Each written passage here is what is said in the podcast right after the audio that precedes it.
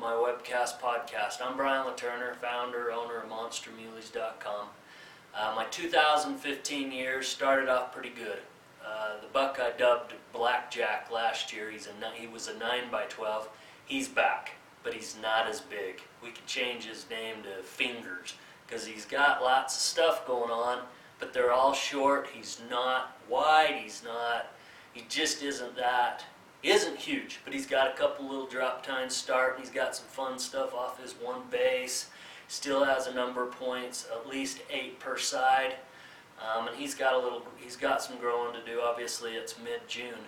Before I show you the video of him, I just want to remind you all that we're going to do our big buck, big bull contests again, again this year.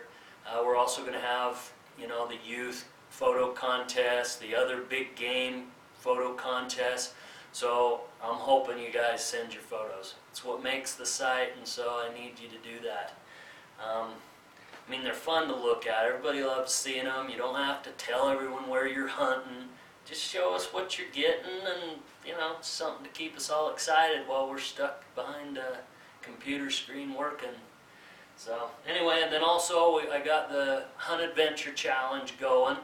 Um, and some good prizes there too. Uh, Easton Outfitters is sponsoring our contest this year, and we have some great stuff: tents, packs, uh, trekking poles. You know, some nice stuff. Uh, also, Core Four Element. Uh, that's one of their companies, and we have some nice gear. Uh, some some of that nice gear to give away to winners. So, anyway, hope you guys participate. Send your photos. Get on the forums. Share what you've got.